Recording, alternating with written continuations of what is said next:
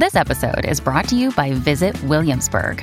In Williamsburg, Virginia, there's never too much of a good thing. Whether you're a foodie, a golfer, a history buff, a shopaholic, an outdoor enthusiast, or a thrill seeker, you'll find what you came for here and more. So ask yourself, what is it you want? Discover Williamsburg and plan your trip at visitwilliamsburg.com. When you need mealtime inspiration, it's worth shopping Kroger, where you'll find over 30,000 mouthwatering choices that excite your inner foodie. And no matter what tasty choice you make, you'll enjoy our everyday low prices, plus extra ways to save, like digital coupons worth over $600 each week. You can also save up to $1 off per gallon at the pump with fuel points. More savings and more inspiring flavors make shopping Kroger worth it every time. Kroger, fresh for everyone. Fuel restrictions apply. This is Optimal Relationships Daily, episode 1146, Helpful Tips for Balancing Teen Independence by Dr. Susan Chanderban of chanpsych.com. Hello, everybody, and welcome to ORD. I am your host and narrator, Greg Audino, and this is where I read some of the world's best relationship content for you every day of the week. Thursdays and Fridays are all about parenting content in particular, so today we'll keep at it and share a post from Dr. Susan Chanderban on how parents can manage and balance their feelings about their teenager's newfound independence. Let's get into this post now and optimize your life.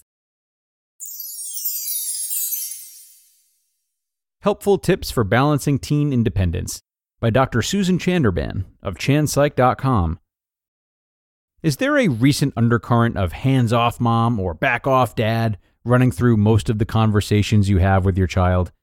Can you sense their need to get out of there, try this or do that, without you? Good. You're the lucky parent of a normal, independence-seeking teen. Now it's time to figure out how to balance your teen's need for independence with your guidance and ground rules. Especially when a 2-ton vehicle, physical urges and dating, and even the internet present a host of obstacles that can trip your kid up in major ways. So what's a parent to do? Take a deep, steady breath and try these tips for raising your teen well. Model responsible adulthood. It doesn't take a lot of lecturing to provide your teen guidance. At this point, they're liable to just tune you out anyway. Instead, allow your teen more glimpses of adult decision-making and problem-solving in your own life. Discuss the things you purchase and the things you go without and why. Include your teen in more of your decisions about family time and activities. Allow him or her to see that you value their perspective regarding family relationships and household matters. Compare less, communicate more. Your child's emotional maturity, peer relationships, and natural tendencies will shape his or her own perspectives and needs. To effectively help him or her navigate independence, ideas about how your child should reach adulthood aren't particularly helpful. It's better to actually get to know your child. And the best way to do that? Listen. Listen much more than you lecture, even when his or her perspective makes little sense to you. The insights you gain regarding your child's choices will be invaluable. Even better, your teen will likely feel more supported and less rebellious.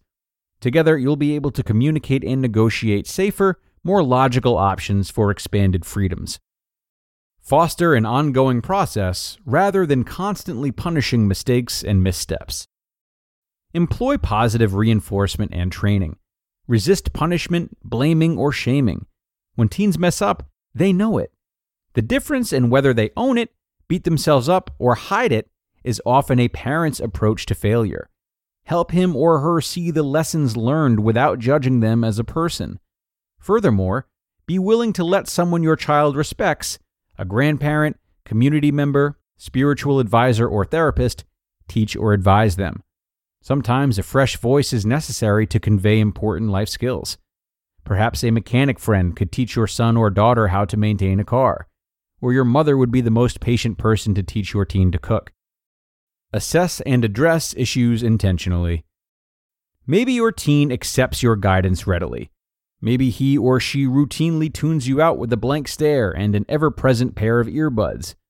Either way, look objectively at your teen's readiness for certain freedoms. Tell yourself the truth with key goals in mind. Does your teen exhibit good self-control? If not, look for ways to improve this practice before rushing toward a driver's license or permission to babysit children for profit. How does your teen cope with the unexpected? Life is full of twists and turns. Give your teen more chances to manage them at home so that they feel more capable in the future. Is your teen personally responsible and communally considerate? To get the stuff of life done, both qualities are vital. Back away from your teen's obligations and relationships. Allow them more opportunities to function on their own. Allow your teen to start weaving his or her own safety net. You don't want to see your teen fall. However, a few strategic bumps and bruises along the way teach some really important lessons, like how to put certain boundaries and safety precautions in place for themselves.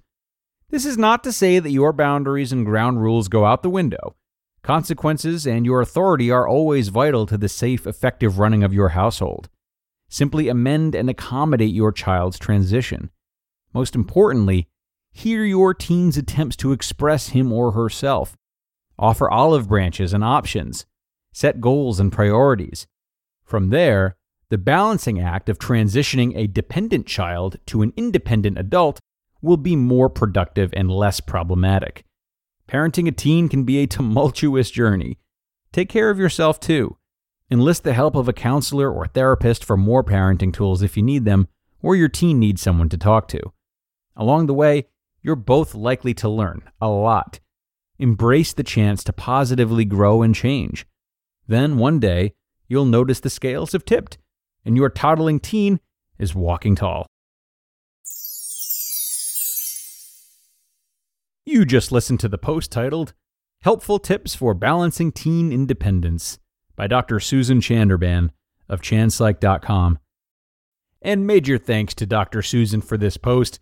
The transition into teen years is tough for parents and kids alike, but what she's advised is very aligned with the other parenting experts we've read from, and that is to work with your children, learn from them, set healthy boundaries, but ultimately don't commandeer their individuality or their ability to make decisions.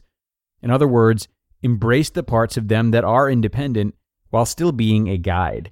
And like Susan said, also embrace the opportunity to grow and change yourself. This is not just about them, it's also about you. How can you find your own independence again and let go a little and not be so reliant on your role as parent? But at the same time, how can you learn to parent all over again, but in a more efficient way this time? A way that's more appropriate for their current stage of development. It's this time that gives you a chance to be a good parent to them as an adult. And that's different than being a good parent to them when they're children.